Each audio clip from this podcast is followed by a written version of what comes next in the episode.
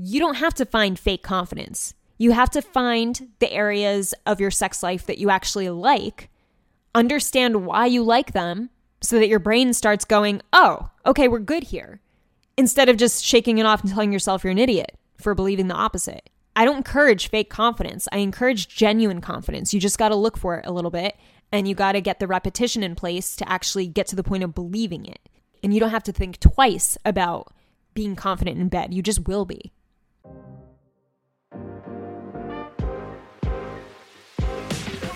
Welcome to What I Love About Sex, where some incredible guests and I, Steph Kanowski, will be bringing you the tools for improving your sex life with topics such as sex issues with your partner, sexual self-confidence, premature ejaculation, sexual shame, masturbation, sharing your fetishes, orgasmic pleasure, and more. Sex is still so taboo, and I personally believe that by improving our understanding and communication skills around sex, we can enhance our own self-pleasure as well as deepening our long-term romantic relationships. So listen in, try to stay open-minded, and let's get started.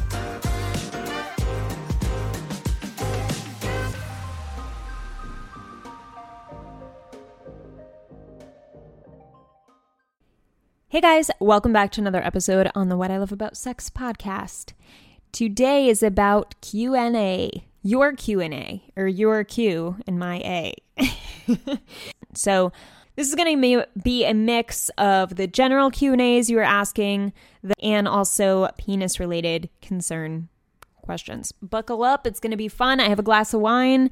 And so that you guys are well aware, I am hosting my first masterclass in September, on September sixth at eight p.m. Eastern and five p.m. Pacific time.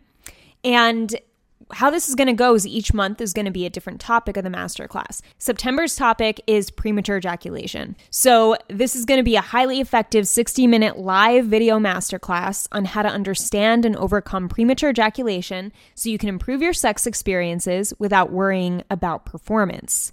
So in this class, you'll gain awareness around premature ejaculation, get to the root of the understanding of why it happens, and leverage the tools necessary to prevent it and feel more confident so that you have better sex, you feel in more control, and who the fuck doesn't want that? All right, so if you want to join this masterclass and you're you're ready and you know that's something for you, and even if you can't make it on that day at that time, I will send you the recording as long as you're signed up.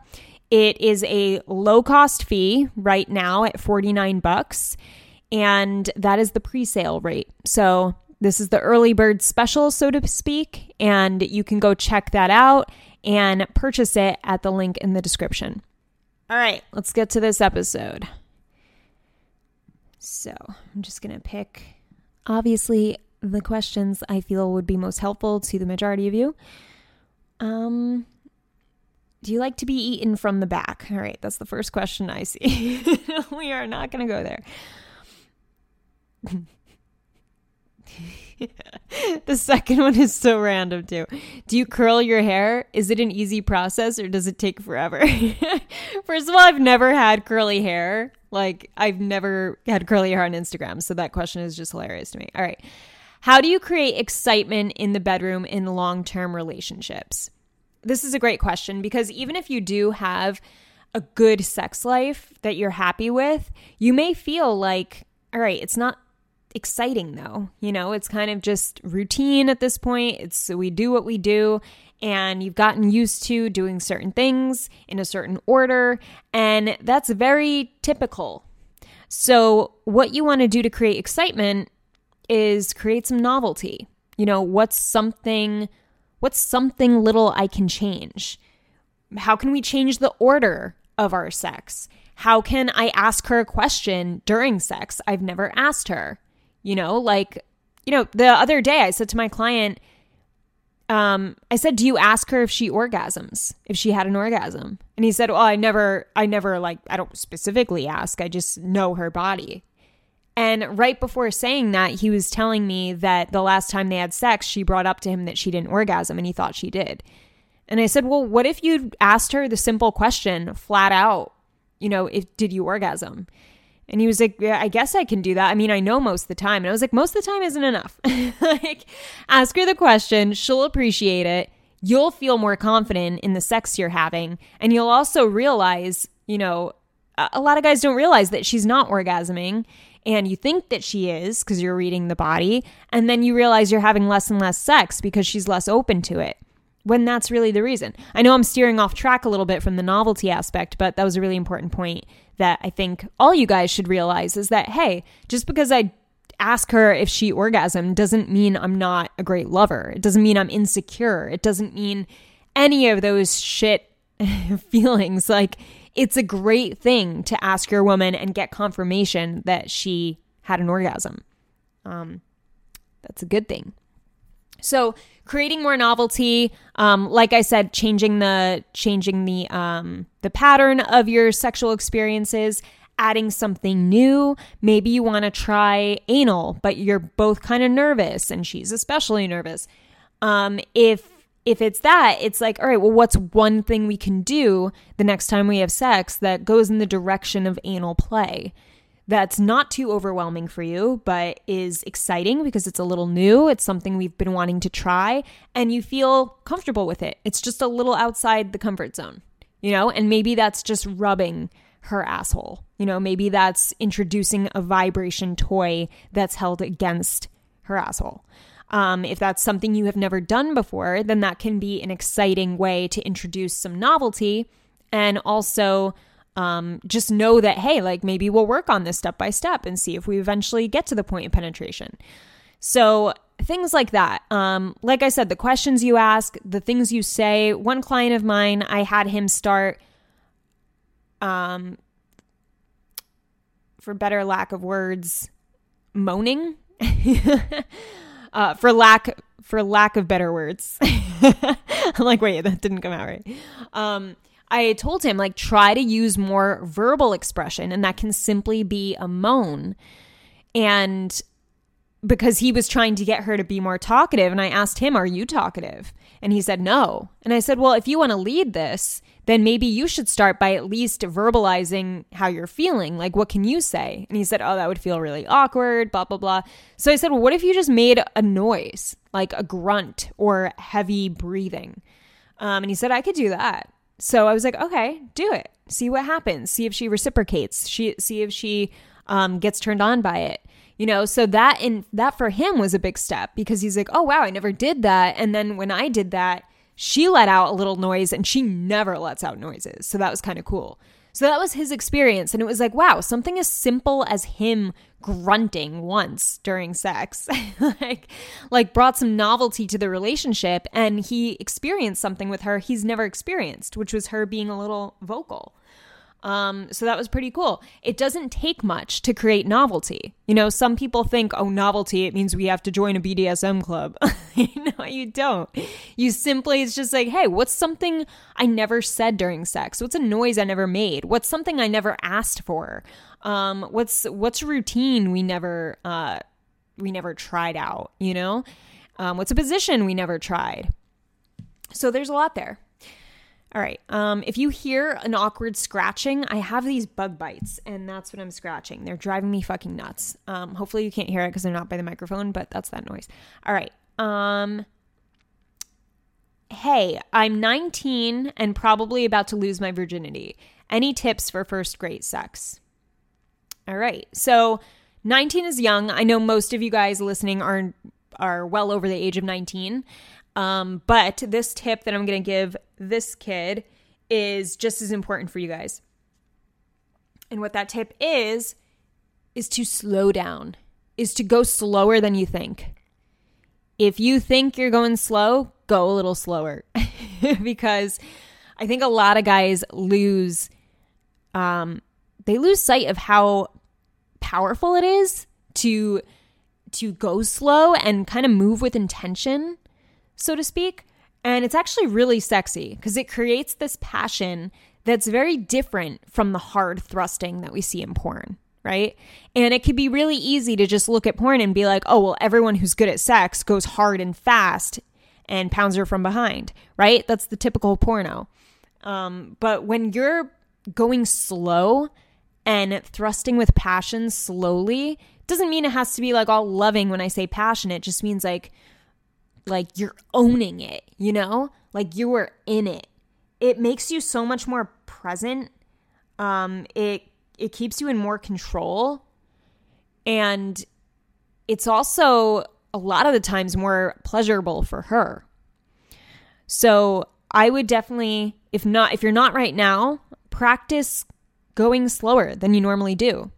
Um, I had my cl- another client of mine do this, um, and he struggles with premature ejaculation on and off, but lately he hasn't been, as we've been working together because we've been trying different things. But when I told him this tip, along with the other things he's been working on, it got him to have the longest sex he's probably ever had. And that was pretty cool because he was like, you know, I felt in control of it. Um, it was easy to switch positions. Like, it wasn't like, it wasn't this rush. You know, and when you have the energy of rushing, then it's it's very easy to to have to experience premature ejaculation, right? Because that that in itself is a rush. It's like, all right, get this over with, let's go. Um, so you really, to slow everything down means you're going to slow your breathing down, means you're going to slow your kissing down. You're going to, everything just slows down and you are so much more in the moment. You're so much more likely to feel certain things. You're more likely to be in tune with your own arousal so that if you're getting there too fast, you can pull away or pull out, um, turn her on her back, give her a massage that's a little slow and take your time there.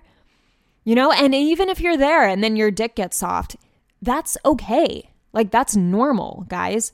I've been getting a lot of questions about this. Like, oh, well, my my dick, like, loses its hardness during a sexual session. Um, yeah, that's normal. like, like, we got to normalize this shit because so many of you learned sex and what sex is and what it looks like from porn. And those guys are on Viagra from the start. Like, they're they're taking drugs to literally keep themselves hard and erect for for an hour, hours at a time. Okay. Like, that's not, that's not the typical real life. That's not what your penis is meant to do. All right. It's okay to take a break and get soft and eat her out. It's okay to, t- to get soft and then give her a massage. You know, you don't need a hard dick to give her a massage or eat her out. Um, so, so yeah, let's just normalize that. But, um, but yeah, slow down overall, just slow down. All right. At this rate, we will never get through the majority of these questions because there's there's over a hundred of these. Uh, so I don't know if it's – I think it's actually better to go in detail a bit than rush them. Um, slow down, right? Take my own advice here. Okay, so let's see another question. Ooh, this is an interesting one. I may have given my wife negative associations with sex. What questions to ask her on how to fix this? That's a really interesting question. And I I applaud this guy for taking ownership over that and being like, fuck, like I might have done this. Like, how do I fix it now? Uh, I think that's pretty cool. Um, so if you've given your wife negative or your girlfriend, you're listening to this and you you feel like you've given negative associations with sex, you can flat out tell her, hey, I've been thinking about our sex life and I feel like over the course of the last, I don't know, two years, three years, ten years, whatever it is, I've been creating this negative association with sex in our relationship. And it's really been on my mind and I don't want to do that. Obviously, I want to make it a positive experience for you and for me, and I want it to have a positive association. So I'm wondering if you notice that, and I'm also wondering what I can do more of to help keep a positive association tied to sex for us. See how honest that is?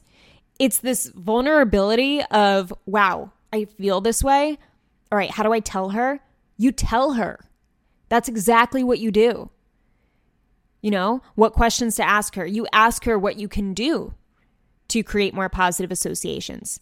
And first, I think the power in this whole shift here that you can make for the better of your sex life would be to first be vulnerable enough to share that information with her. That takes a man to share that information and admit that. Like, first of all, to me, but even more so to your wife. So I really encourage you to express that to her and share how you're feeling about it and your thoughts on that. And it could be as simple as what I just said. Just rewind this and get that in your head, write it down so that you're ready to express that to her.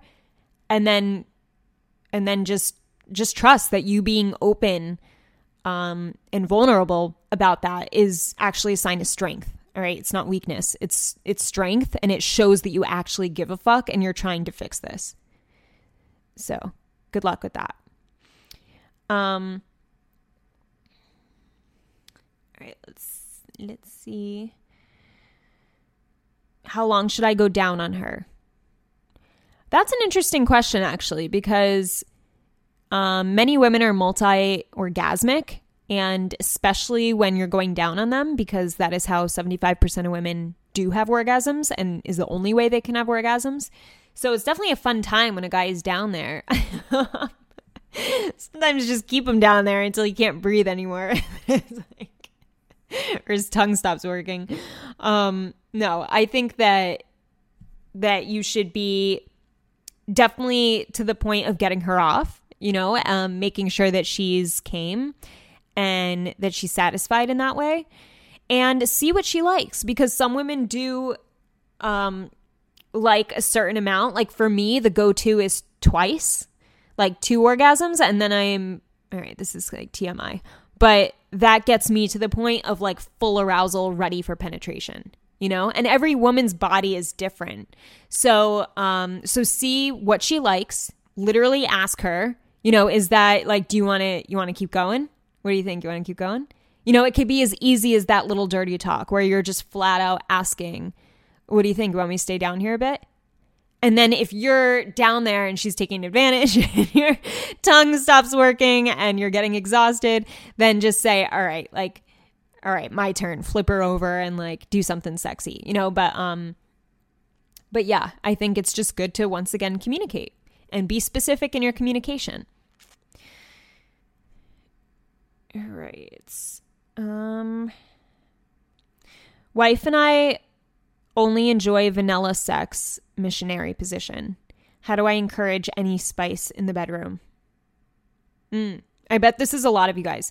Um, when it comes to only being doing one position, I would, like I said with the other, sorry, like I said with the other question, I would say, what's a step towards something different, but not too far off where it would be such a shock? So this is something I say all the time. Baby steps. Baby steps. What is the baby step going from missionary to something that is not so missionary? Um, or maybe, maybe based on your relationship, maybe there's a lot of, maybe you, you have a lot of hesitancy of changing from missionary position because you're you're afraid that she might like stop having sex with you completely, because there's definitely guys out there who feel that way. Um, if you have any concern at all, like you're afraid she might take it away, which is fucked up, but that's a very real fear today. Um, I would say the smallest baby step would be to keep having missionary or have your missionary sex and then do something you don't normally do in that missionary sex. So, um, for instance, you're having missionary and you're on top of her. Say you usually aren't pressed up against her chest. Maybe you're like, maybe you're just on top, um, and you're not so close, like skin to skin. Um, so maybe that's a change for you. That's a little change that makes it a little different. Maybe you're on top of her and you are skin to skin and you're really intimate and close, and then you you um, run your hands down her back to her ass cheeks and spread them open, you know, and then see how she, and kiss her neck and see how she reacts. See, it's like you're making a tiny shift with something that's already very comfortable, but you're trying to change the direction of it. So you're you're adding some novelty. Once again, adding a little bit of novelty, but starting from the place of comfort. Because if you just throw out there, hey, like we should do doggy tonight, that is so foreign if you haven't done doggy in years or ever. And that will scare her, and that will create a fear and a disturbance in your sex life. You don't want that. So we want to start with where we're at and gradually go in the direction you want to go in, making sure that both of you are comfortable going down that route in that direction. Okay. Um, Here's another communication one. Um, my wife encourages me to go out and have fun with strangers. Does she want permission to cheat? Ask her. You know, say, okay, are you encouraging me to do this? Are you doing that because you want to cheat and you want to have fun with someone else? And openly ask, you know, try not to have too much tension around that question so that you could get a real answer. Um, because there's a difference in being curious about that and asking it as though she is, because we don't know if she is yet, right? We don't know. We don't know if she's looking to cheat. So you have to get that information first by simply asking her. Is the color of your eyes real, or do you wear lenses? No, these are my real eyes. Um, it's funny because this is not my real hair. I'm actually a natural blonde, and people freak out when they hear that. But I'm a blonde hair, blue-eyed girl, and I dyed my hair jet black. So now my eyes kind of pop with the dark black, and then um, the black black, and then it just makes my eyes kind of look like they don't match the hair. So some people think I have contacts, which is funny. Um, she says she really enjoys sex, but it takes her a long, a really long time to want it again. Why? All right, this is a great question. Also, probably a lot of you are dealing with this. So when she says she really enjoys it, it's because she does really enjoy it. You know, that is true. And I know it can be confusing when you're like, all right, well, why wouldn't she want this all the time if she tells me how great it is? And most of that, I, I have a client like this, by the way, and his girlfriend says this all the time. And she says how great it is. Like, you know, we should do this all the time. Um, and he's like, well, we can. Like, what the fuck? Like, gets frustrated. But the problem, the problem is there is that if you're, if she is not able to get to her full arousal state, and there's something blocking her from getting to reach her full arousal, then her body will not allow her to be prepared sexually. So it's like you can want something, but like you can want something, me- it's like you want it mentally, but your body doesn't want it. And what usually gets in the way of women wanting sex, or women's bodies wanting sex, are stress factors. Um, because for women, it's more of a reactive arousal response versus a, a spontaneous arousal. You probably heard me say this too, where men can be ready for sex very quickly, physically and mentally, but women not so much. And it's like, even though we may want it, our body's just not in the place to desire it. And then there's a contradiction where it doesn't seem like we make sense around it. There are also men who have um, uh, reactive arousal, is reactive responsive arousal. Um, then, and you know, not all men are spontaneous, but most men are spontaneous arousal, and most women are um, responsive arousal. So that means that she's going to have to have situations come in her life that allow her to let go of that stress, and she, so that she can respond in, res- like, so that she's able to respond to sexual stimuli. Um, so what that means is if she has, and this is why a lot of the time if guys help around the house and they're not used to doing that, but they help her out, it's like eliminating some of her stress.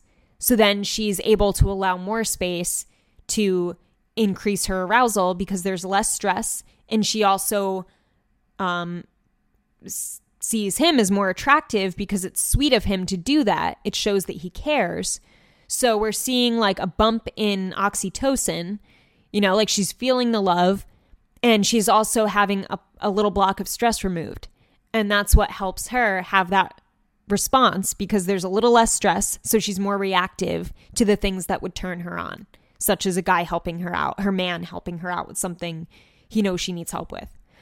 Um, so most likely your woman has a lot of stress on her plate. That's always almost the main cause, or almost always the main cause. There's also body dysmorphia, um, which is another common one for women, Women worry about their body all the time. They're constantly talking negatively about their body. So, um, so that kind of hinders them from being open sexually.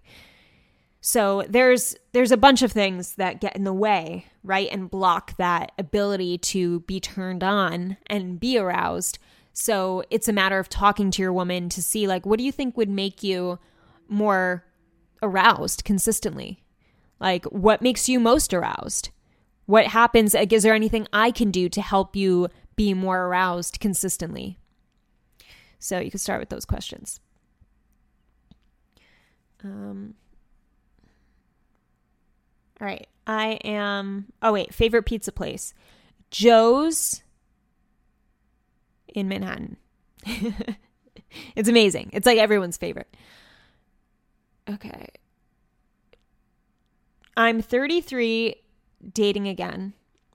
Am I out of touch? Are twenty-year-olds accustomed to sex first and second, first date, second? All right, so he's feeling a little out of touch in the dating world and unsure of when to have sex or what people are doing today. So it really depends on you. You know, I, I don't think there's really any social pressure at this point in the dating world to have sex right away. I don't think that's really a thing, you know, and I think that um, I think there is there are more women initiating sex than there used to be on the first or second date, but I would say whatever you're comfortable with, whatever you're ready for, and of course, whatever she's comfortable and ready for. Um, so you want to, you don't have to worry about what people are doing or like what's the thing to do now or like what twenty-year-olds are doing. Like, don't worry about that. If you find a connection with someone and it's really strong and there's a lot of desire there and you feel it and there's so much chemistry, then sure, have a sexual experience, be safe and have fun. If if it's not there or if you're unsure or if you really like this girl and you're not sure if you want to um, get tied up sexually yet because you know in the past you've had sex and then lost motivation to pursue that woman, then don't do it. You know, you have to, or don't even try. So I would just start there. This is an interesting one. Can you talk about fake confidence in men, especially in the bedroom? All right, so I'm gonna I'm gonna take fake confidence as, you know, just find just find it temporarily. Like when I think of fake confidence, I think of temporary, not genuine confidence. At least that's what comes to mind for me. I don't know if this guy feels that way. I don't know if you guys do, but that's my perspective. And I I think that what's most important is for you to find ways to feel genuinely confident. And I was talking to um, a client the other day, and we were talking about this voice in his head that constantly comes up about his penis size. He has an average dick. Um, he's had great sexual compliments in the past. There's no reason realistically for him to feel like he has a small penis, but there's a voice in his head that says he does. Um, and this this happened to be because he grew up watching porn and just thought that was the normal size, right? As many of you guys do. So he was constantly comparing from a young age, got to the point where he just believed with all of his heart like that he had a small dick, and realistically he does not.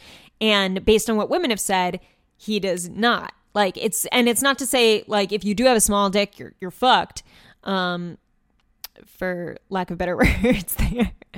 Um, but but it is to it is to realize that, hey, all right, let's not just let's not just tell myself, all right, well, that's not true. Just like shut up, it's not true. That's not going to make him feel confident about his dick. Just being like, all right, well, that's that's stupid. I shouldn't have to, I shouldn't believe that's stupid. Because the belief is still there. So how do we replace that belief? And this is what I do with my clients. Like literally making them find proof of the opposite of what they've been telling themselves. And get clearer on what they want to believe about themselves. To back it up by proof, that's how you get clearer. So it's instead of just saying like shaking it off and being like, all right, that's that doesn't even make sense. Um, I told him to think about, all right, what are the parts of your dick you actually like? Or like, what do you like about your dick? And he was like, well, I can last a really long time. Like, that's pretty cool. Like, I never once thought twice about that. And I always like, you know, when I, I feel in complete control when I finish. I'm like, that's awesome. Cool. Like, what else? And he was like, well, I like, I like the shape. You know, he was like going into things that he liked about it. And I was like, when was the last time you thought about this stuff? And he was like, never. So, you know, it's, it's important for you guys to find evidence of the opposing side, like the side that you actually want to start believing. So when it, when it comes to confidence and feeling confident in bed, and I'll talk, I talk about this in my O S P A course too, my Overcoming Sexual Performance Anxiety course. Um, it's about changing the relationship you have with your dick, with sex, and with women. Three very important relationships to enhance your sexual confidence. And you don't have to find fake confidence. You have to find the areas of your sex life that you actually like, understand why you like them, so that your brain starts going, oh, okay, we're good here. Oh, that's great. Yeah, this does feel good to think about this. Oh yeah, I do like that. Instead of just shaking it off and telling yourself you're an idiot for believing the opposite. You know? So it's not a, I don't, I don't encourage fake confidence. I encourage genuine confidence. You just got to look for it a little bit, and you got to get the repetition in place to actually get to the point of believing it. So that's your new natural state. And you don't have to think twice about being confident in bed. You just will be. All right. Um, moving on.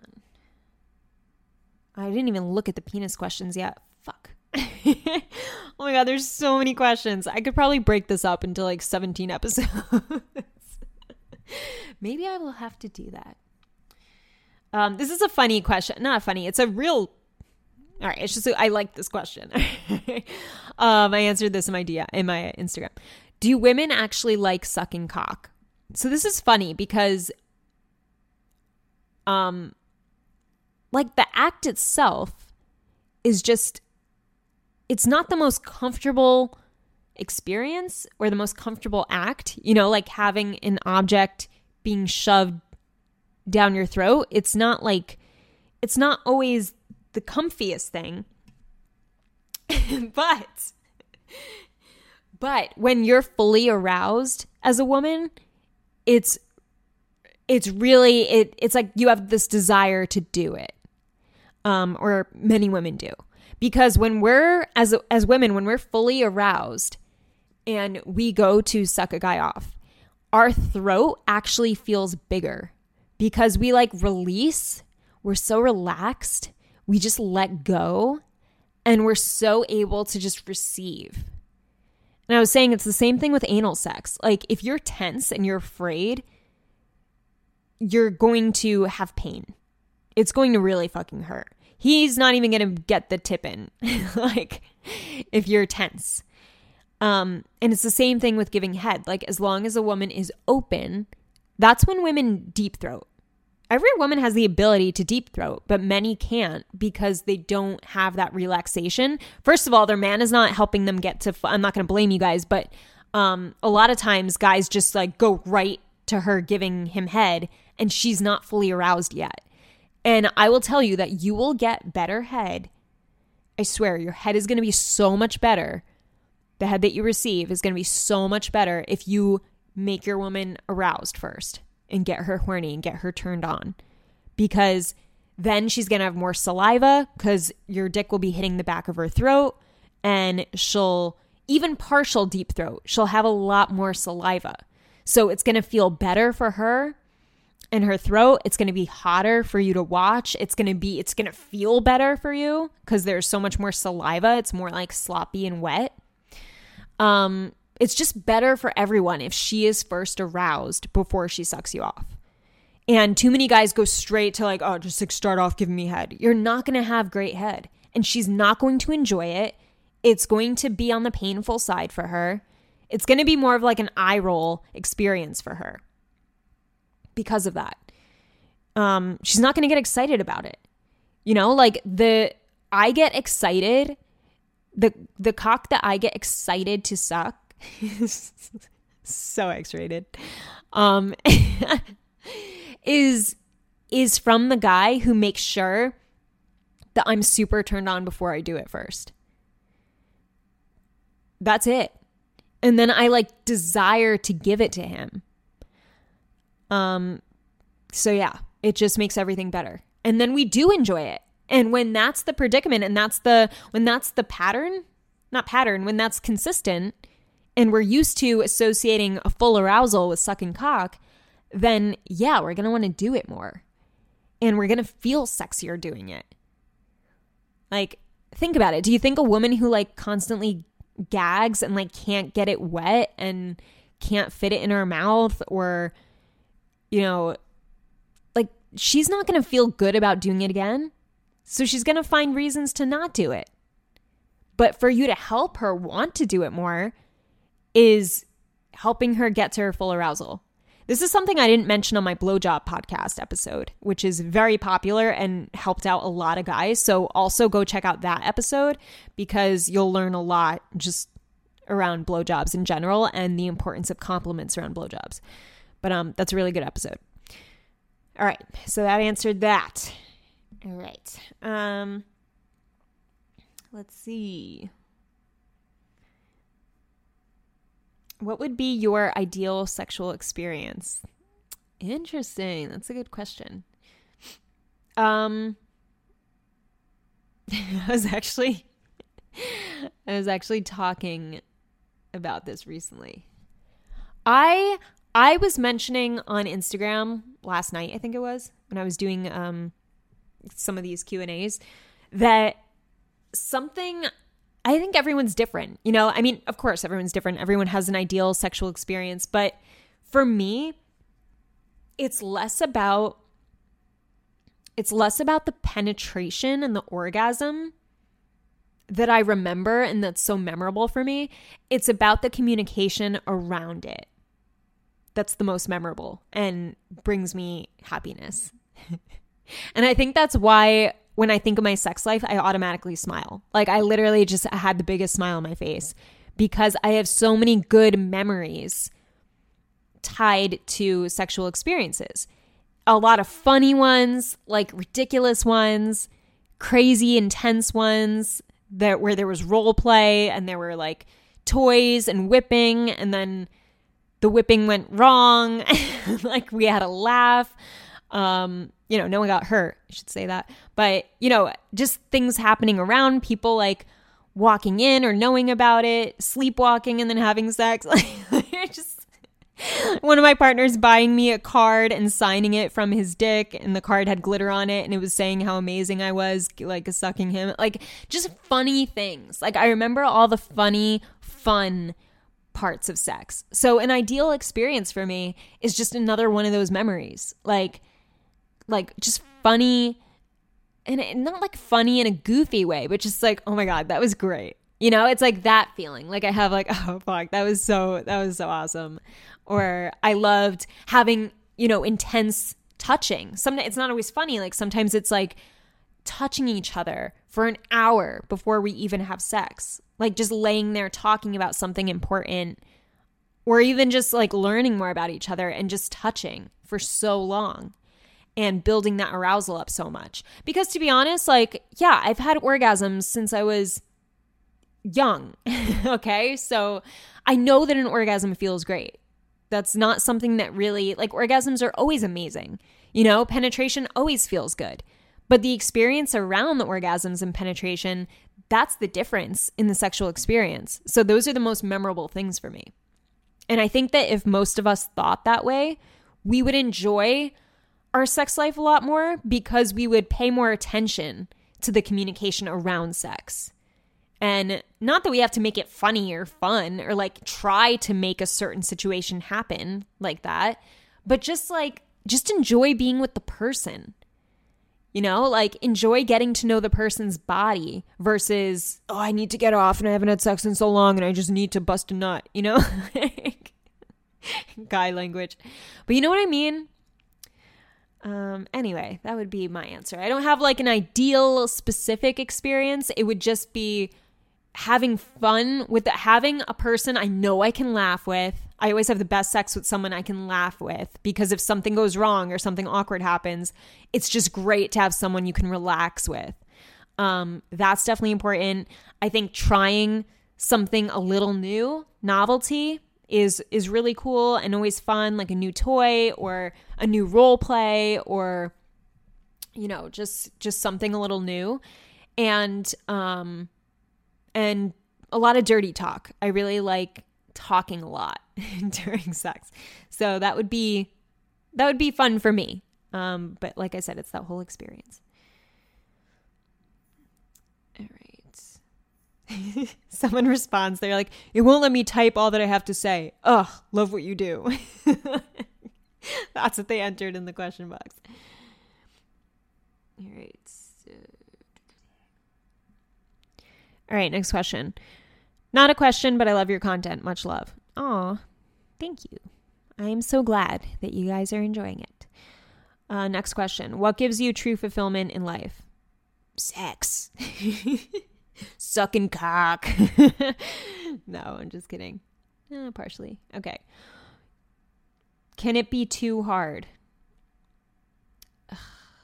I, I feel like you guys overthink, like, is it too curved? Is it too straight? Is it too hard? It, why is it flaccid at this time when I'm not even using it? Like, sometimes you just have to relax. Relax. If you're at the point where you feel like it's too hard, like it's about to burst and you're in pain, then yeah, obviously go get checked by a doctor, you know? But like, if you just have a hard cock when you want a hard cock, don't complain about it. Just appreciate it. Like, cool, awesome. I have a really hard cock and I'm aroused. Nice. All right, next question. What's a must-do during sex? Ooh, love this question. I hope you all know the answer at this point. Say it all together now, class. Communication. Excellent. Good job. You need to communicate. You need to communicate. And communicate more obviously than you think, all right? So we definitely want to get in the habit, all of us, men and women, everyone, um, we want to get in the habit of specific asking specific questions so that we get specific answers, because those specific answers give us confidence. If we ask a general question that has fluff in it and it's not really getting to the point, and then we get a fluffy answer, then there's still a, a concern around, do I ha- do I know exactly? I'm still not sure. And then you lack confidence, and then you act from a place of insecurity. So communicate. And communicate specifically. And don't be afraid to do that. It's actually very sexy and very masculine to do that. All right. Um, ooh, we have a woman question. Ooh, ooh, ooh. Okay. She says, she asks, is it normal to feel insecure because he can't get hard seventy percent of the time? All right. I feel like it is normal to feel a concern or an insecurity or a worry. Like, that's very, it's it's normal to have that reaction, right? Because it's like, based on what we know and based on what our expectations are, what's happening is actually the opposite, right? So that can be, that can feel, um, it could feel a little daunting, you know, because I've been in the same position and it was a little overwhelming for me. And I was questioning myself. Even doing what I do, I was questioning, is this me? You know, and then the other part of me was like, this isn't you. You know this is, you know this happens. Stop it. Um, so I was kind of fighting with myself, but it still happens. We're humans and we have certain reactions that make us question ourselves, right? So I feel like, A, it's normal to feel insecure, but for him to not be able to get hard seventy percent of the time, I would say that there are men out there who do struggle with E D, erectile dysfunction, and some of them struggle for years because they can't find a solution to help them. So I would encourage him to get the help he needs. Um, first, go to a doctor and get the physical ruled out to make sure he doesn't have any health concerns that are causing this E D. That's first and foremost. Make sure he sees a doctor for this. Seriously. Um, because it could be something serious. So if he's not able to get hard seventy percent of the time, he sh- he needs to see a doctor. Um, after the physicals ruled out, if he's healthy, if everything's fine, he saw a doctor, his doctor most likely will try to put him on a drug. Um, but I would encourage him to seek out psychological help first, because before getting on drugs that will have side effects that could that could make his sex life worse, it is better to to talk things out with someone to understand if his E D is purely psychological and just in his head. Um, so that would be my recommendation, is to help him help himself in this area, because I'm sure it's not easy for him, and I'm sure it's causing a lot of insecurity on his part too, right? So instead of you guys both both struggling, um, just understand that it's normal to feel frustrated, it's normal to feel insecure, but know that this happens to to men. It happens, uh, especially as they age, they experience more E D, and as they age, E D is more likely to be uh, uh, come from a physical place versus psychological. If he's on the younger side, um, in his, you know, early twenties to thirties, it's most likely psychologically induced. So that would be my response there. All right. So this is an interesting question based on what we talked about already. Wife loves hard and fast pounding. How can I last longer while still maintaining the intensity? All right. So Um, I would, I would go in short spurts, and it's a matter, what it, what it's really a matter of is you understanding your own arousal uh, pattern. All right. If you know that you can last a certain amount of time going fast and hard, like, what is the signal your body gives you when you're almost at that point of no return? Do you know that signal? Um, because as long as you know that signal, you can go fast and hard and have confidence that you'll know when to pull out and change positions. And you'll also know that if you pull out, how long does it take for your body to calm down before you go back in? Do you have to pull out and then touch her a little bit and not enter at all? Can you pull out and just flip her over and literally go back in, and then you're already calmed down? Like, what is your body, how does your body react in these in these responses? Um, where is your arousal pattern, and what disturbs it from getting to the place of no return? Or past the point of no return, I should say. So that's a matter of knowing your body.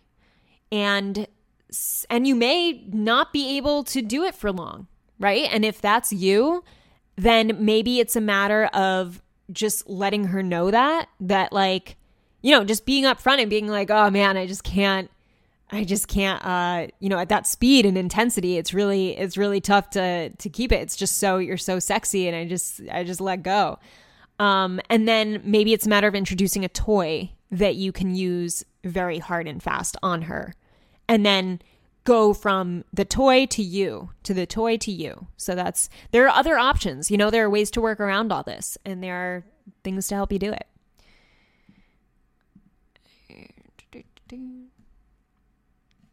What do you think peak sexual ages are for women? Mm. Um, thirties. thirties is peak, uh, based on what I've read, but it's, you know, what I've been seeing and re- not seeing really, but what I've been reading uh, in terms of in terms of sex research, there are women in their seventies who are still able to squirt and enjoy sex, and are more lubricated and enjoying sex more than some thirty-year-olds. So it's like, all right, we can't really just put a label on an age, you know, but I think Um, I mean, I know overall it's women in their thirties. They're most comfortable with their body. They've got to the point of like, you know, this is me. I love myself. No fucks given. Um, more experienced, um, more in tune with her arousal. Um, ha- learn how to squirt, have experimented enough to be like, oh shit, wow, my body can do this, or I really like this, or it's just all around a great age. I mean, I'm new to the age, but it is, it is fun. It's so I think that's why thirties are the typical um, peak sexual age for women, and it's more like forties for men. So, so yeah. But like I said, it can, it really depends on the woman's openness, on her, her sexual desire, her natural lubrication. Because sometimes just being lubricated makes you horny, you know? Like sometimes just randomly getting wet, it's like, ooh, wait. You know? So, um, so yeah, it's, but overall, the majority of women in their thirties. Um, how can I keep going and keep her going as well? I, I did the lube and I also slowed down. Okay, so he knows the slow down trick. Um, and the lube. I would say that you can practice, like I said, some novelty. So bringing another type of experience into the bedroom, where maybe your first session, it's just, it's more intimate. Maybe the second round, if you want to keep going and have another round, maybe the second round is like the more playful round where you both role play and have characters. Um, or you watch a porn together. Or you bring out a toy for the second round. So that can always be a way to to keep it going, is to spike that arousal again. And if it's not being spiked by lube or slowing down, which kind of makes sense, um, then you want to change something in the mind as far as like, all right, how can we, you know, keep this state of arousal? What needs to happen? What can we try?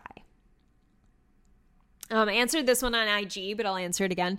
What do your mom and dad think of your profession? Because this is something I often get asked. Like, what the fuck? My mom follows me on Instagram. Is my biggest fan. um, she's always been my biggest fan with everything I do, and my sister. Um, my dad is very proud of me, but he doesn't like the details, obviously, thank God. Um, so it's kind of like, oh, you're doing good. And I'll tell him like, yeah, I like interviewed this person on premature ejaculation and erectile. And he's like, all right, okay, all right, okay. Like trying to just stop the conversation there. Um, and my mom is like, oh, tell me what happened. How did it go? What did you learn? You know, what cool thing happened when you did this? Um, you know, with this, with this client, when you tried this exercise, how did they react? So I will like share realizations and exciting things with my mom, because she's always open to that and like really wants to hear it, which is really cool because it's very supportive. So, so yeah, those are, Those are my parents. It's funny because I was raised to be, my mom was super strict as a Catholic as a kid, as when I was a kid. So she was a crazy Catholic and I wasn't allowed to think about sex. You know, like if I masturbated, I would go to hell apparently. So guess I'm going to hell. But, but yeah, it was at that, it was very, very uh, strict, and it made me I think it made me question sex, because it's like that rebel child came out of like, wait, but I'm not supposed to be doing this. Maybe I should do it. And over the years, it, it was something that was so repressed by my mom in me. Like she was trying to completely shut me off to the sexual world. Um, and the things I wore, I couldn't go out with boys, even to the mall, because she didn't want me having sex, like to the extreme. Um, You know, if a boy came to my house, I'd be watched literally like a hawk. Like it was just like, it was very um, shielding, and of course came from a protective place, but it was, it was just intense. It was a lot, and it made me hate her for it. I had a really bad relationship with her at one point in my life when I was a young teen, and there was just a lot of anger there. And I, it, it's over time, you know, I got to the point of just of just um, finding my own sensuality. And as a young teen, I was very sexual. I was a very sexual girl. I was very um, comfortable being a sexual girl. I was very out there and expressive with the men I would talk to. And I really enjoyed it. And I had a lot of fun with it. And um, there were parts of me that got into trouble with it. And, um, and then it got to the point where I was finally able to, to share, um, to share with my mom and open up about things that were actually going on with boys and whatnot. And I think, you know, past that point of early college years, like maybe my second or third year in college, when I got that comfort level to that comfort level with my mom, um, it just became a lot easier because I felt accepted from literally all angles to to um to appreciate sex and be interested in sex, and also then realize that it wasn't a horrible thing that I would be punished for for all eternity. So um I think that once that relationship calmed itself and actually improved, and I also took a human sexuality class in college, which was my favorite class. I remember like one class I was asked to like label all the parts of the penis, and I did it in like a record-breaking amount of time apparently, and everyone was laughing in the class. Like it was just so funny. I just like have all these great memories around being intrigued by it in my psychology uh, schooling and the special classes I took around it. And I was just, I remember even as a kid thinking, oh my God, what if I taught about sex? That would be the coolest job. I could never do that. Oh my God. And then I remember I got older and I had the thought again, and I was like, that would be so embarrassing though. I could never do that. That would be so embarrassing. I don't know how people do that. And then I got a little older and I was like, I was like, all right, well, I'm going to help with the relationships, but I'm not going to talk about sex because that would be weird. That would be way too out there. And then I, and then I started working with guys in relationships, and I eventually realized the majority of the concerns were related to their sex lives, or lack thereof, I should say, and sexual insecurities. And I was like, you know what? Fuck, maybe, maybe I have to focus on this. And then that's when I went to school for sexology, and I was a, I was given fifteen months to complete the program, and it was a, the equivalent to a master's degree. Um, and I completed it in six months just because I was so intrigued. I was so passionate, and I've, I've always loved this topic, and I've always wanted to teach on it. And I think it all started with this topic being such a repressed feeling, um, most of my life and all of my childhood and early upbringing, that it was like there was so much pain and curiosity and resentment and emotion and like excitement and in, like like so much around sex. So I think it was just really cool how my childhood, like I thank my mom for for that, because I feel like if she didn't like cause those repressed, you know, if she didn't repress that um, and make it such a taboo thing, then I wouldn't little me wouldn't have that curiosity of going after it to figure it out and want to know more. Um, so it's kind of like, it was kind of like a blessing in disguise for it to happen that way, because she wasn't like this at all with my sister. So as soon as my sister got to the age of like sex being a thing or a topic, my mom was like chill at that point. And she was like a cool mom where she was open and talking about this stuff. And she didn't like, she didn't watch her like a hawk at all. Like she, my sister did not have the same upbringing at all. She's five years younger. And um, so it was just funny and cool how it all came together and how it all panned out. And um, I'm thankful for that, because I really, I really love doing it now. And it's like, I don't think twice about it being weird or embarrassing or awkward. I, I think it's actually funny to watch people feel awkward about it, because at this point I'm just like, dude, it's sex. Like, chill. It's just sex. Um, and I think that's, that's really cool. Like, I, I think it's so cool. I'm able to be in that place, just knowing that so many people are not, and that I can help them get there. Like, that's like a, a powerful skill that I really embrace and I appreciate. And, um, and yeah, I think it's cool. So anyway, that was a long answer, but I do get a lot of personal questions about like how I got into this and stuff. And I was actually thinking of doing a whole episode just based on my story, because there's just so much to it, and it's actually kind of cool. Um, so I should definitely uh, do that in the future. All right. Let's do, all right, we're going over an hour now, so let's do a couple more. Um, I didn't get to the specific penis questions. Maybe let's open those up. I want to go more than just one round, but my dick won't stay hard, and I don't know why. Most likely that's your refractory period. You have a longer refractory period. So some guys, um, some guys need an hour in between, especially with age. This refractory period will become longer naturally, where it's kind of like, uh, you know, you got, you got one shot, and then Um, and then it's it's time to chill for a little bit, you know, and that's just how your body wants to respond. And, um, you know, if you're young and you're having this issue, I think it's understanding that this may just be your refractory period. You can always get checked and and see a doctor, see a urologist. But I would say that to find things that you can focus on beforehand, like elongating the foreplay in the relationship, is probably a great thing to focus on. That way you're not just going straight in with an erect penis and just and just going for that release and making that the main goal, because then you hit there, you hit the target and it's it's done, you know? So if you if this is your a matter of your refractory period being a bit longer, then it's all right, well, let me let me elongate the foreplay and also be aware of what my refractory period is, what is the actual length, and and then maybe even see if, you know, after I come, if I could stay in it doing other things besides penetration while my refractory period is is in place, if that makes sense. You know what I'm, you know what I mean?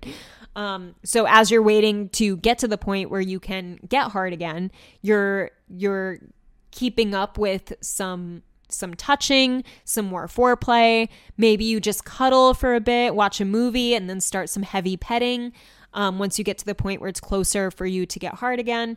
And I think this is really important because a lot of guys don't realize the importance or the power of good foreplay and doing things besides penetration.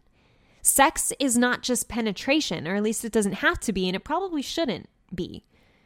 Because if you're only penetrating her and you're trying to last, like you're trying to go for a half hour, forty minutes, an hour, that becomes painful for her. It gets painful for her because most women's bodies can't keep up with natural lubrication. And even if you are using a lube, it's still for that length, for that amount of time being penetrated, the majority of that time, that's a lot on the body. All right. And I know there's some freaks out there, but that's in, that's the minority of people's bodies who can actually, or vaginas, who can actually handle that without breaks, you know, without pulling away and just heavy petting, making out, um, massage, pouring wax on each other, doing a little spanking or whipping. You know, you can play in between. There's nothing wrong with doing stuff in between that's fun. You know, starting, starting, I keep mentioning role play tonight. I don't know why. Um, but starting a role play session, me, that's another great memory. Me and an ex of mine would always role play, and I had this certain character. Um, and she always, this character always came out at random times, and he would be like, wait, okay, let's go. Like, he would love it. It was so funny. It was such a power trip for me because I knew he loved this character, and it was so fun because I used an accent and everything. Like, we got into it. So it's like you can do stuff like that, and that doesn't involve penetration. It involves playing out a scene, and sometimes the scene is a half hour long, and then you're ready to penetrate again. So to, for you guys to get more comfortable doing this kind of stuff is for you to enjoy your sex life more, and for your partner to enjoy it more because she gets a break and she's having fun, and you're starting to associate sex with fun and good vibes and play, and it actually becomes this playful thing instead of this stressful thing. And that's how you want it to be. You want to associate the play, you know? And uh, I, and there's there's too many of you who, too many of, of people in general who who just, you know, it's like this desperate need for sex, and then you have it and it's over, and then you're like, oh, when am I going to get it again? And it's just this constant pressure and uncertainty versus what it really should be, which is connection, enjoyment, play, fun. You know, like, when did we get to this point of having to look at it so seriously?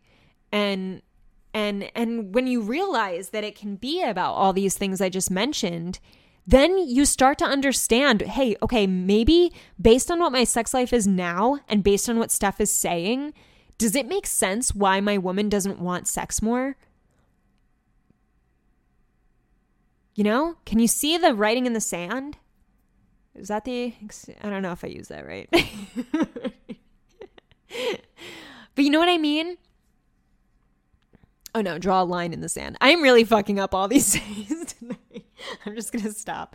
Um, but but I hope that makes sense. Like when you really think about it that way. All right, if sex is supposed to be this fun, enjoyable thing, and I look at how sex is now, does it does it seem like I'm just trying to bust a nut and that's really my only intention and I just want some relief, like a release, and that's it? And that's what sex has become? Because no wonder she doesn't want it with you if that's what it's become. And this is why I tell guys, like, get, understand where you're at right now. And also understand what sex could look like for you if you wanted to change things.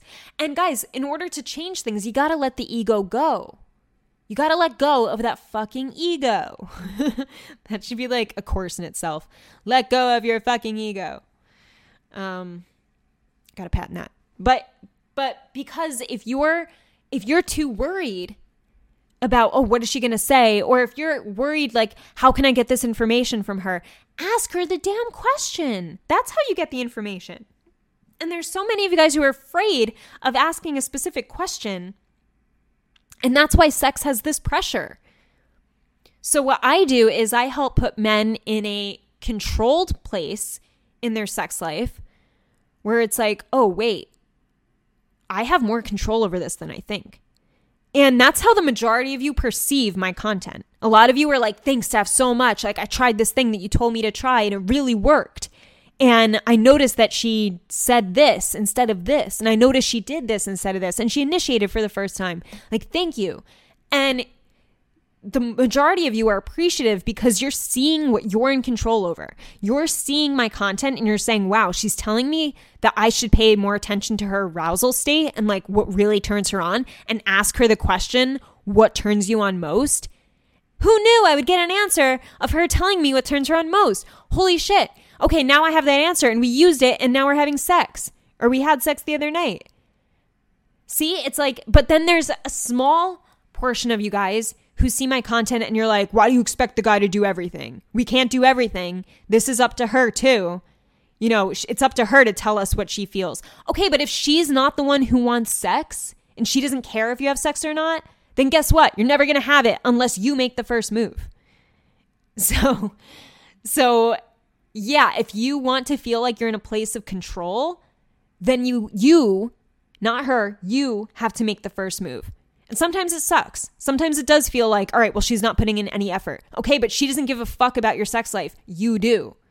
So if you're trying to save it and you're trying to increase the frequency of it, then you have to look at what you can control, take those actions, say those things, and then you wait and see what happens. She's reactive to it, right? Like we talked about, women have a responsive arousal system.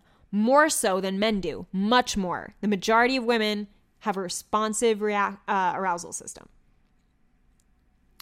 So I hope that makes sense to you guys, because I never want you to feel like you're in charge of doing everything all the time and you should know everything and you should know her arousal state. You shouldn't fucking know that, but you should feel confident asking her.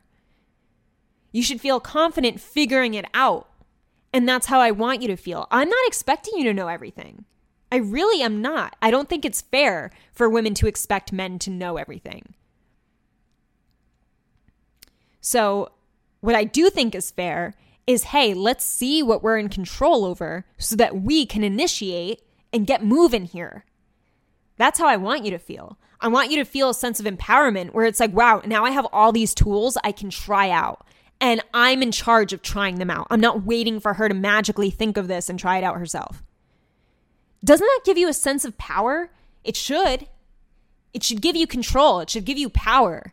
It should give you a sense of like, wow, I have a say in changing this for the better. That feels fucking awesome.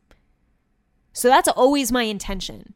My intention is always to leave you more powerful than you came in to me with. That didn't make sense. You know what I mean?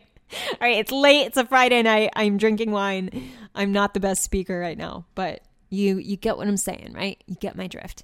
I'm on your side. I'm on your side. Otherwise, I wouldn't have a fucking account dedicated to men only. When I have women who try to ask for help, and then I'm like, okay, blah, blah, blah. Okay, back to men. So definitely on your side here. Um, all right. That is all for tonight because this has been long. Um, I want to get, that's what she said. I want to get this out. Uh, and yeah, I can literally, like I said, I might do, oh man, I might put these in my course. I might respond to all of these and put them on my course. I have to figure out what to do. There's so many good questions here, and I just I wish I could get to all of them. It's just it's going to be a lot of work to get through all of them. Um, but we'll see. I will update you. All right. So with that being said, guys, I'm going to end this episode here, but don't forget, like I said, to check out the masterclass. All right. So it's on pre-sale now. As I said, it, the topic for September is premature ejaculation. So if this is your problem, this is your struggle right now, you want to get in this masterclass. All right. It's forty-nine bucks right now at pre-sale. That is literally the cheapest thing I've ever, um, I shouldn't say that, cost-effective thing, program, opportunity that I've ever offered besides my free shit.